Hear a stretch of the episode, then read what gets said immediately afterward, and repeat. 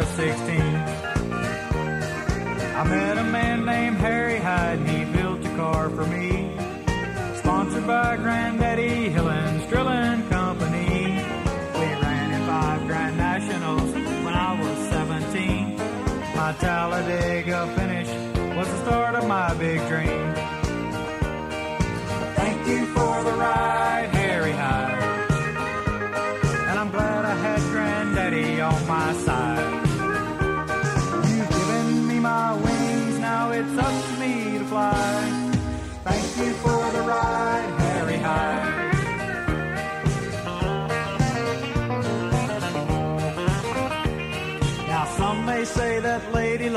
Has given me the breaks. I must admit she smiled a bit, but it's me that runs the race. Now you can't be a champion due to luck or circumstance. I'll do the best I can for those who've given me the chance.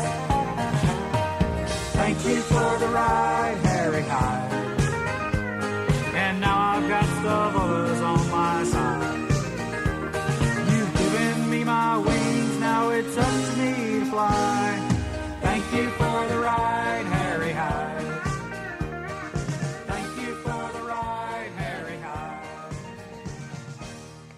Welcome in, everybody, to a special edition of Loose Lug Nuts, the NASCAR podcast by the average fan for the average fan. I'm Evan Roberts, joined alongside my partner in crime, Thomas Dick. And Thomas, a special episode as we had our first guest of the podcast.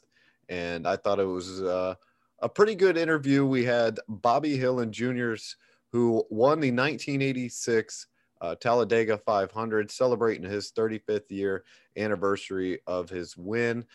I thought it was pretty interesting to get his perspective uh, on that race, uh, particularly, but then his just his overall view on racing, uh, NASCAR in general.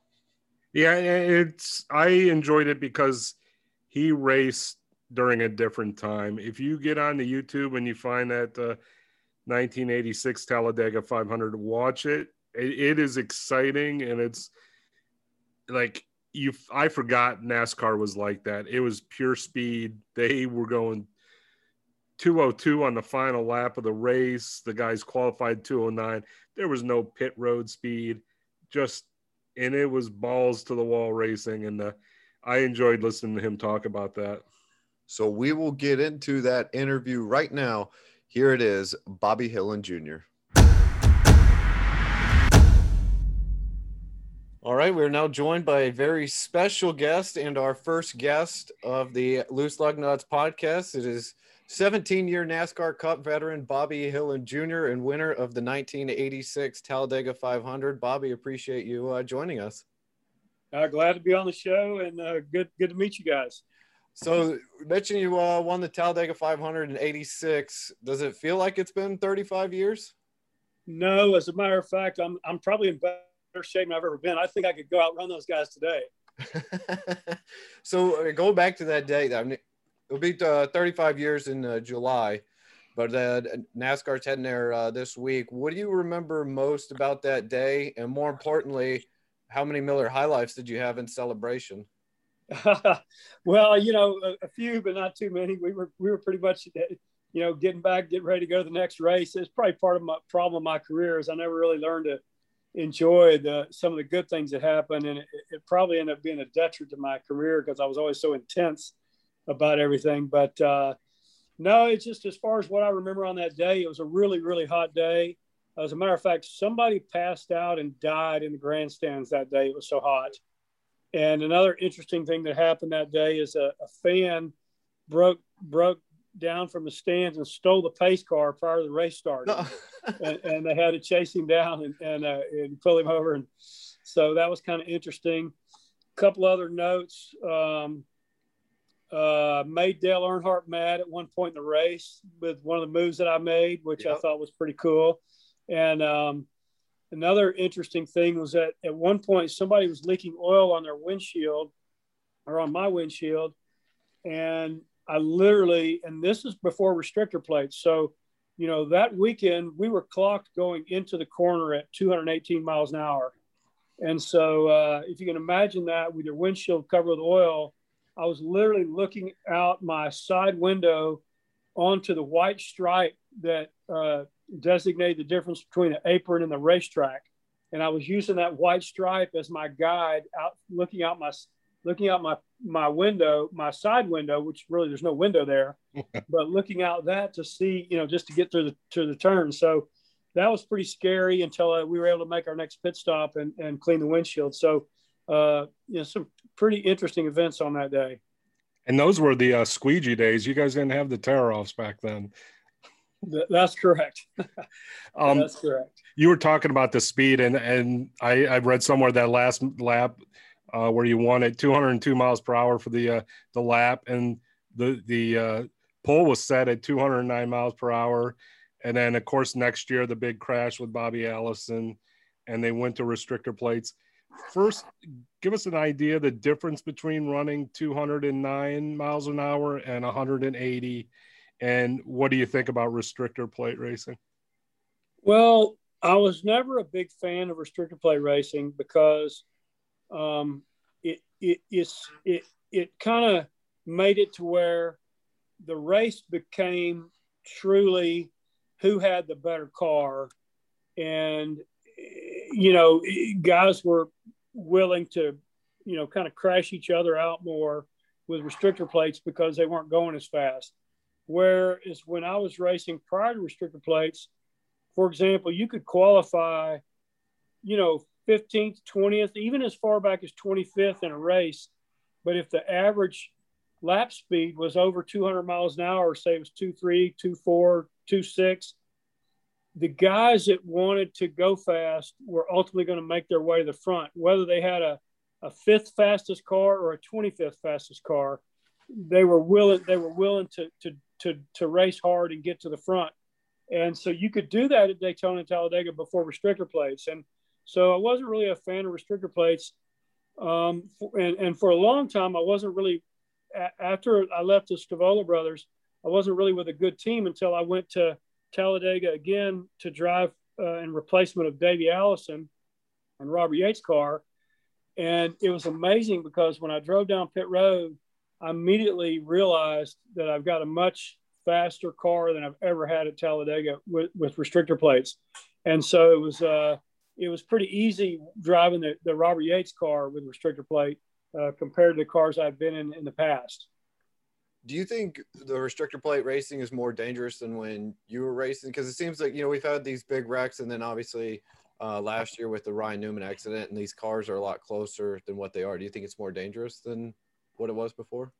Well, I wouldn't designate it restrictor plate versus non-restrictor plate. The, the racing in general is far safer since Dale Earnhardt died. Yep. Because before Dale Earnhardt died, safety was was something that NASCAR did not want to be involved in. As a matter of fact, they kind of looked at safety as a as a liability.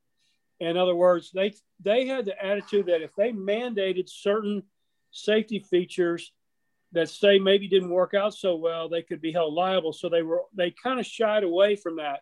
Where after Dale Earnhardt died, they did a complete 180 and they they they instituted all of these things from the Hans device to the safer barrier to the um, the the way the seats and the padding and the headrest are, are built into the seats.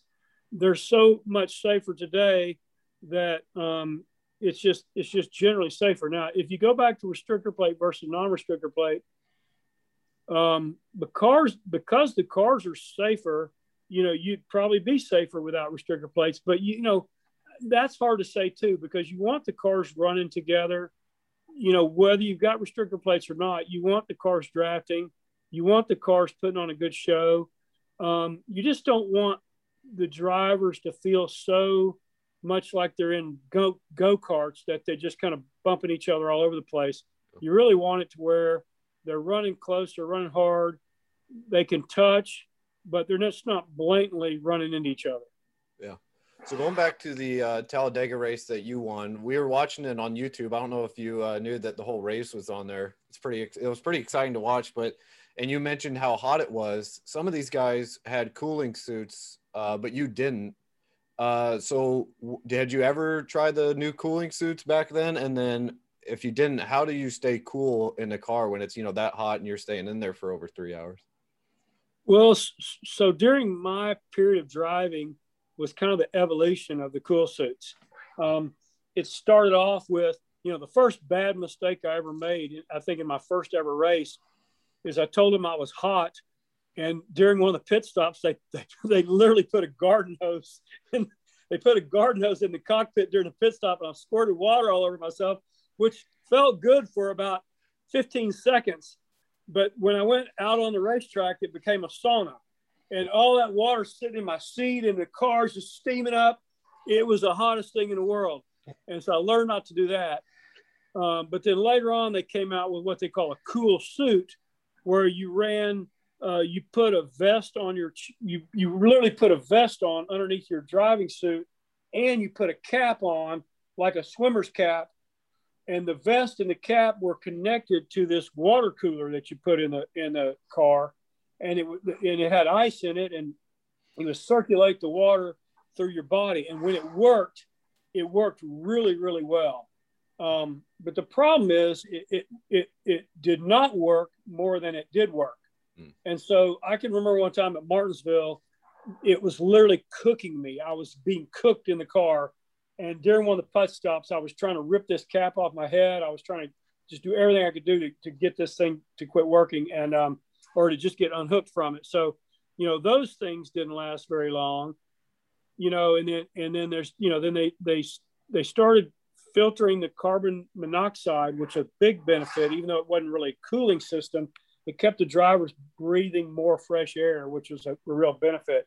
But the cooling system that they have today, um, from from just looks of the drivers when they get out of the car, it's amazing. Sometimes they don't even look like they've raced a race, and it's primarily around um, you know, running cool air through the helmet and letting the driver breathe cold air and have cold air on his head, which we were doing that too towards the end.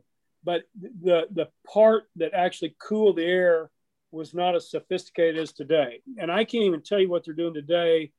I know there's some dry ice involved and there's some other kind of uh, technology, but I'm not even sure really what it is today. But we did dry ice and um, and it worked. It worked pretty good.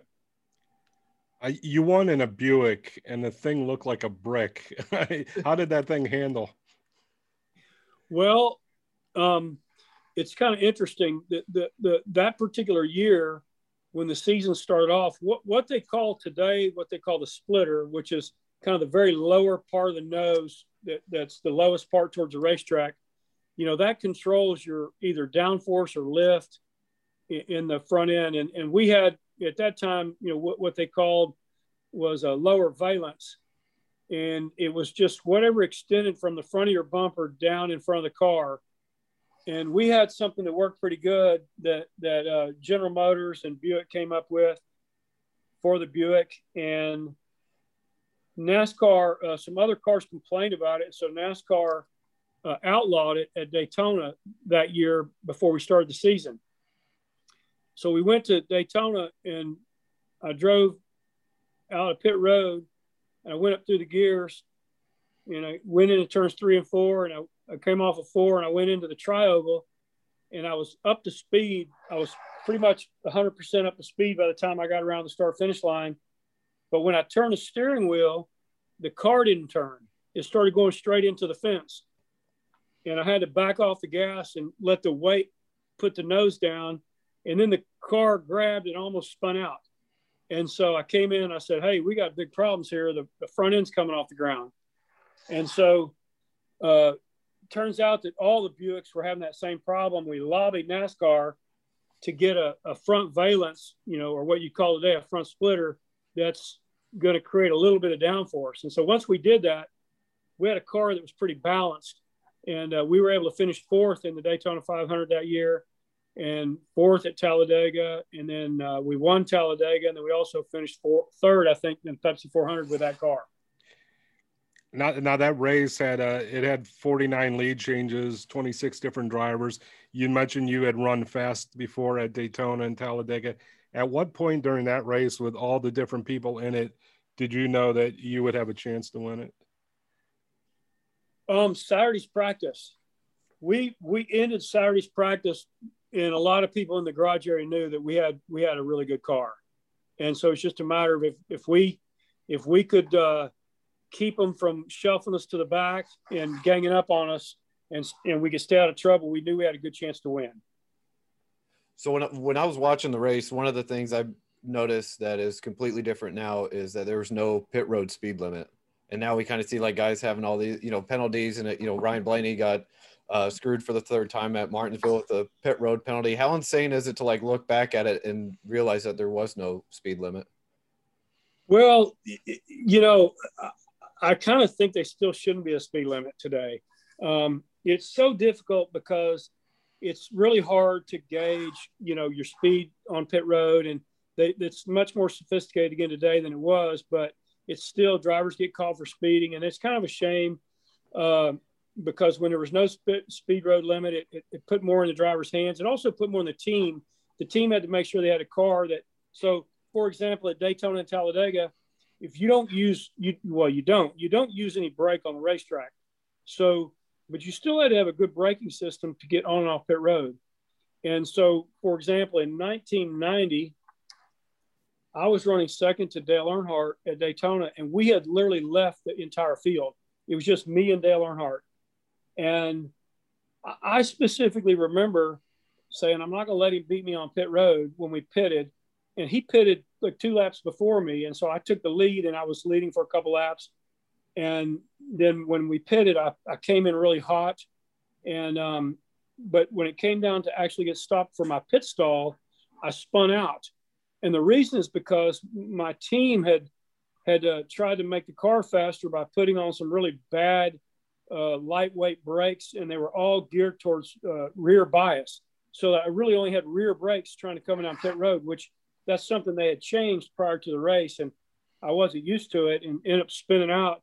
Uh, we ended up finishing fourth in that race, but but uh, you know, I, I kind of think it's uh, you know, I do I do think it's safer for the crews, but they could. I mean, it's really it's you know, it's just a tough call, but but you know, it's what it is today, and it's part of racing, and everybody does it. Now you mentioned Dale, and in in that race, he uh, interview towards the end of the race, he he mentioned you uh, by name as as someone that was uh, doing a little bumping and whatnot. Um, it seemed a little whiny for someone named the uh, Intimidator, but uh, I mean, did you end up? Uh, what kind of relationship did you end up having with him? Well, you know, we were never best friends, but we were all, but we, but we got along well, and and we, and I, I had a lot of respect for him because you know, while one driver might have been winning most popular driver every year, Dale was really the most respected. I think he was the most respected among the fans and the and the competitors because he he was who he was, and he wasn't one person to the uh, to the fans and somebody else to the insiders in the garage area. He was the same guy to everybody, and he he really treated me well. We had, we had a kind of a we kind of had a interesting. We were we, we had a good relationship, even though we didn't hang out together all the time. And uh, he he always treated me well, and well, he got upset with me a few times and I got upset with him a few times. You know, uh, we, we really never had any serious problems. Now, in that race early on, they mentioned there was tire chipping going on with some of the cars. Was that something you guys were experiencing? Or if, if ever you're going 200 miles an hour and they're like, hey, your tires are a little suspect, just how do you go about handling that? You know, that's something I don't remember from that race. Um, I mean, there are a lot of racetracks where we had tires blistering or, or, or, um, you know, chunking or whatever, but, but that's something I don't remember at that race. Now, I will tell you some, you, you, you bring up a memory about Dale Earnhardt. Uh, I'll tell you what kind of guy Dale is. Um, a few years later, I was racing in the what they call Busch Grand National at the time, what they call Xfinity Series today. I was racing in Nazareth, Pennsylvania, and it's when you had two tire manufacturers, Goodyear and Hoosier tires. We started the race on Hoosiers, and they were blistering really bad. Dale Earnhardt Sr. happened to be in that particular Busch race, which we both ran limited schedule Busch races at the time. He got an early crash and was crashed out of the race. And so when our tires started blistering, he gave us all of his Goodyears. So you, if you switched from one manufacturer to another, you had to go a lap down. So we took Dale Earnhardt's Goodyears, we went a lap down and came back and won the race. But he never even sent us a bill for those tires. Wow. That's pretty awesome. Yeah, it was great. So looking back, and you know, uh, Talladega was the one race that you won. How awesome is it to say that you just won the Talladega 500 and you don't have to put like a sponsor like the 1000bulbs.com 500 or something like that? yeah, I mean, uh, you know, uh, yeah, we don't, I, you know, we don't talk about that today in terms of I don't, but, um, you know, the drivers, you know, that's part of what makes NASCAR work is the drivers, you know, promoting their sponsors. And, you know, what's, what's really kind of a sad thing today is that, um, the, the, there's not, the budgets are so high that, that not one or two sponsors can sponsor a car or a team for the entire year. So a, a team or a driver team combination, you know, has to have so many sponsors throughout the year that it's hard for the, the sponsor, the, the fans to follow, you know, which team driver sponsor combination are, are going to be given in any, any weekend, you know, so it does make it tougher on the drivers promoting their sponsors. But, you know, generally speaking, you know, some of these drivers, you know, that's really frustrated uh, watching the end of the race at Martinsville yesterday because a couple of the drivers that finished second and third, their interviews were just pretty kind of boring and sour push is, you know, just not very, uh, I don't know. I didn't think it was, didn't, you didn't think they were really trying to get a lot of fans, but, uh, you know, there's a lot, some drivers do better than others. Some drivers do better on certain weeks than they do, but, you know, I really wish the drivers would, uh, would try to act like they're excited to be there and that they want the fans to come out and uh, see them. Now that uh, 86 season, you were uh, teammates with Bobby Allison. Was that a mentor-mentee relationship, or was that an old man uh, fighting off the young whippersnapper kind of thing? Yeah, m- more of the second. Huh. You're talking about you know NASCAR and like the sponsorships, and this might be a bigger uh, bigger picture question, but do you think like when you were racing, that was kind of like the golden days of you know NASCAR. Do you think they could ever get back to where they were? Well, I think NASCAR's done a lot of things good, you know, in the last year. I mean, they were the first, uh, really first sport to come back from COVID, mm-hmm. and they, they've they've really done a lot of exciting things. They've done some things that, you know, originally I thought, gosh, why are they doing this or why are they doing that? But it seems to be working. So, you know, I, I got to give NASCAR a lot of credit. They're they're really they're doing a lot of really good things. I mean, I like what they're doing, you know, in terms of mixing up the races. Uh, I like what they're doing, you know, with trying to with the rules package, trying to make the racing closer. You know, they're doing a lot of really, really good things, and um, you know, it's just uh, and and I do see, I really do see a day where a team, the, the budget, the teams, the sponsors are all going to come in line where where the teams won't have to have or the drivers won't have to have so many sponsors per season, and it can kind of help bring back the fan identification. So I don't know if you know this about uh, uh, the, way we end every episode is we have your song about Harry Hyde that is like our outro. oh gosh, that's embarrassing. uh, how did that come about? And do you ever wish you could have uh, gone on to have a little singing career? Well, no, I'm the, I was probably the worst singer on that album. And um, the only thing good about that is that when people hear how because I love to sing. Like when we're having parties, especially if I've had a drink, yeah. I love to sing and I love to sing loud, but I'm really, really bad. And so when people, you know, they go, "Oh gosh, you're a terrible singer," I'm saying, "Well, at least I've made money singing because we did, we did receive royalties, and it was pretty cool because." You know, it was, it was early on. It was when I first started racing. Before, you know, it was before. I mean, I can't remember when it was, but it was early on and you know, the, these guys came up with this idea, and they flew all the drivers one at a time to Nashville to record the album. And uh, they they wrote the songs. We didn't write the songs. Um, I thought my song was a little corny, but it was it was still cool. Uh, which they were all kind of corny. Um, but but yeah, no, I, I certainly uh, I'm embarrassed every time I hear that song. And and uh, now my kids have it. They have it, and so they they play it to their friends, and so it's even more embarrassing. So hopefully that would just kind of fade away.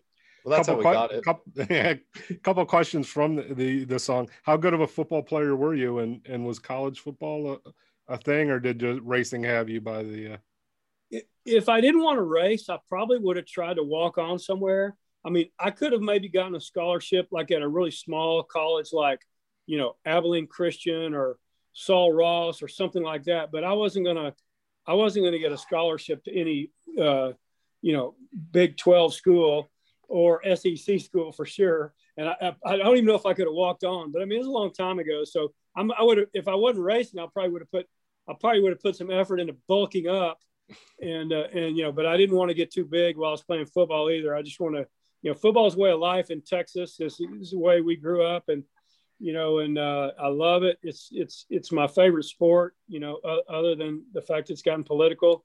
Um, it's just, uh, it's just such a great sport. And I love it. So, you know, uh, but I, I, was never good enough to play college football. And then, uh, what what track did you win a championship at when you were like fifteen or sixteen? Where Odessa, uh, Odessa okay. Speed Bowl. Yeah. Is that still around? No, I don't think it is. They actually, it was, it. They changed. They moved. They moved the track to a different location and a different configuration, and it was around for a while. But I don't think there's any track around the Midland Odessa area anymore. Gotcha. Uh, and then you, you talk about sponsor identification. I did a deep dive in the into some of your sponsors, and I have the answer to this question. There's two acceptable answers. What's the best sponsor you ever had? Well, obviously Miller Brewing Company did such a great job uh, marketing, and I, I, and I've developed a lot of really good friendships there. You know, and um, and I think that the M&M Mars company with Snickers they were really a really great sponsor. Um, and, and you know, what's interesting is that they're still in the sport today. I was the first car they ever sponsored, and and you know they they they sponsored a couple other teams after myself, and then they ended up going over to Joe Gibbs Racing uh, with, with the M&M's car and Kyle Busch, and have been doing that for years. So uh, they they were they were a great sponsor. Oh, I had two different ones though. I had and Drilling and then I had a 1992 Daytona 500 um, spam burger. Oh, was that? Oh, did I drive spam car at one time? I didn't know I drove spam. Maybe one time. yeah, they they were promoting the spam burger, which was apparently a uh, a thing. So. Oh yeah, I remember that. Yeah, yeah. I don't think I tried it though. Hey, uh, um, just uh, just a couple other uh, questions before we let you go. Uh, your dad was big into Indy. Why did you go into NASCAR instead of Indy racing? But because uh, Buddy Baker was visiting the Indy 500, he met my dad and said, "You ought to send your son to my dad's driving school, Buck Baker Driving School." And I did that. That's where I met Harry Hyde, and Harry Hyde was a legendary crew chief that just didn't happen to have a, a gig at the time and so Harry agreed to build. He said, "Oh, I think Bobby Jr. can run NASCAR," and he agreed to build a car for me to race five races.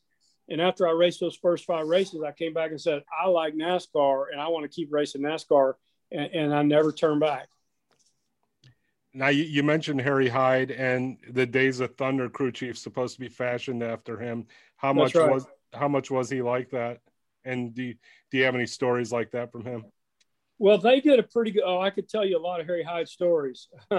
they did a pretty good job casting and uh, with with the role of of uh, Harry Hogge, and and it, you know very very similar. I think they did a really good job with that. So it's a very good depiction of Harry of the true Harry Hyde. Well, if you'd like to be back in a couple months, we'd love to have some Harry Hyde stories and maybe some suitcase Jake Elder stories if you have any. Um, oh, I, I got I got some I got a great uh, uh, Jake Elder story, but and I got some great Harry Hyde stories too. But but before I get off, I'll tell everybody I want I want everybody to start pulling for Chase Briscoe in the Cup Series. Uh, my wife and I sponsored him about six years ago to get going at one level at one point in his career, and uh, he's just done a really really really great job. And uh, he's struggling a little bit at Stewart-Haas this year, but it's more the team I think struggling than he is and um, I, I, think he's going to really come out and, and, end up having a really good year. And he's going to have a great Cup career. So, uh, really looking forward to seeing how he develops. Perfect. And the last question I have, Evan might have some more. I'm always interested in who is the best racer that we've never seen Just someone you raced with, maybe as a youth or Grand National that just never made it to Cup. Um, who would that? Well, there be? was a yeah, there was a man that I raced against when I was first starting out. He's he's no longer around, but his name was John Foster. John was uh, he his real job was he ran, I think it was an ABC affiliate uh, television station in between Midland and Odessa. He was the I think he was the, the head guy there, and he raced um, local stock cars around Texas and Oklahoma and some other regional racing. And, and everybody said that if he ever went to NASCAR, he'd been hugely successful. And why he didn't go and try NASCAR earlier on in his career, I'll never know. But he was kind of a mentor to me when I first started racing, and a great guy. And and um, you know, you're probably going to have a hard time finding much out about John Foster on the internet. But if you talk to people around West Texas that have been around for, you know, they have always have to been around for a long time, they could tell you he was a great one. Awesome. Hey, well, we uh, appreciate the time. That's all we got for you. Really uh, appreciate you coming on, and we'll start rooting for Chase Briscoe for you. All right, and keep Luke straight over there too. we'll try. All Thank right. you. Thank you. Bye bye. Well, Thomas, I think I speak for you when I say that was a fantastic interview and one that was enlightening. And I didn't really have a lot of expectations going into it, but they exceeded all of them. Yeah, I mean, I was I was glad. Uh, I think we not to pat ourselves on the back, but you know, we did some research. Just uh, it was good to hear him answer just what it was like racing back then. And like we said uh, when we introed it, it was a different time, and uh, it, it's just great getting that perspective of, of racing. And the one thing I enjoyed, probably my favorite question I asked, was the who's the best racer he uh, we never saw.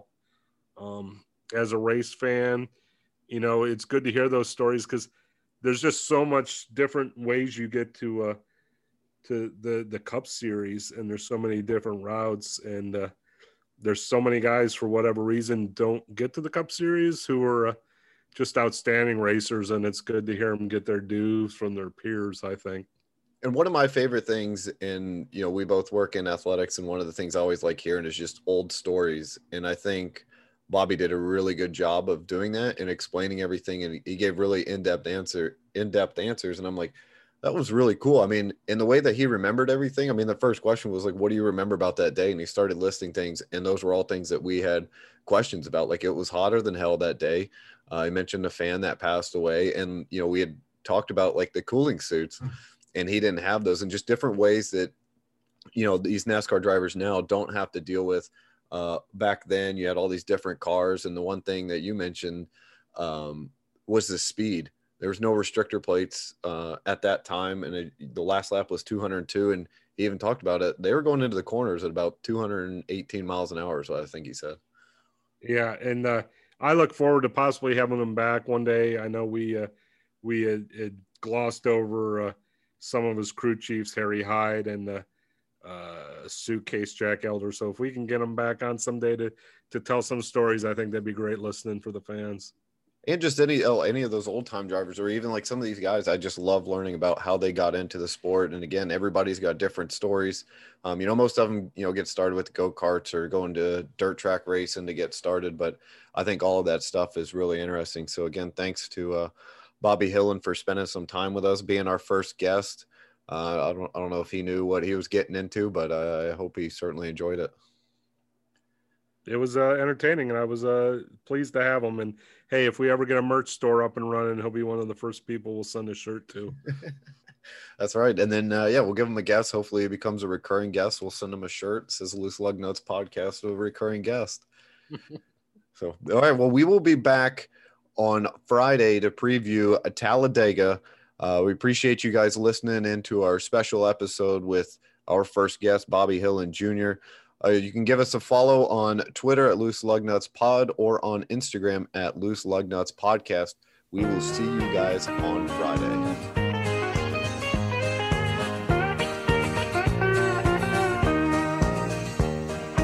I grew up in Texas where football was my game. Until that racing fever started burning in my brain. I started running mini stocks when I was 13 and won a short track championship when I was just 16. I met a man named Harry Hyde and he built a car for me.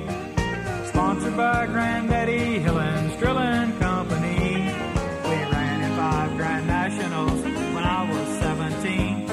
My Talladega finish was the start of my big dream.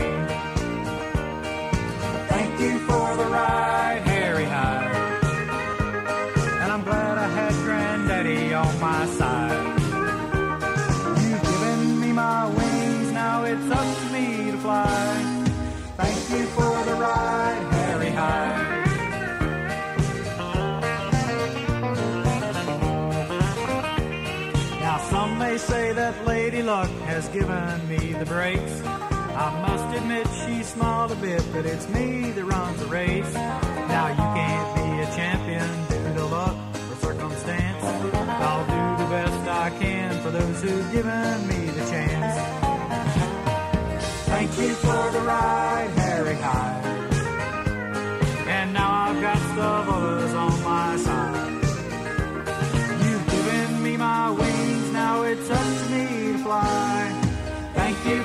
cry.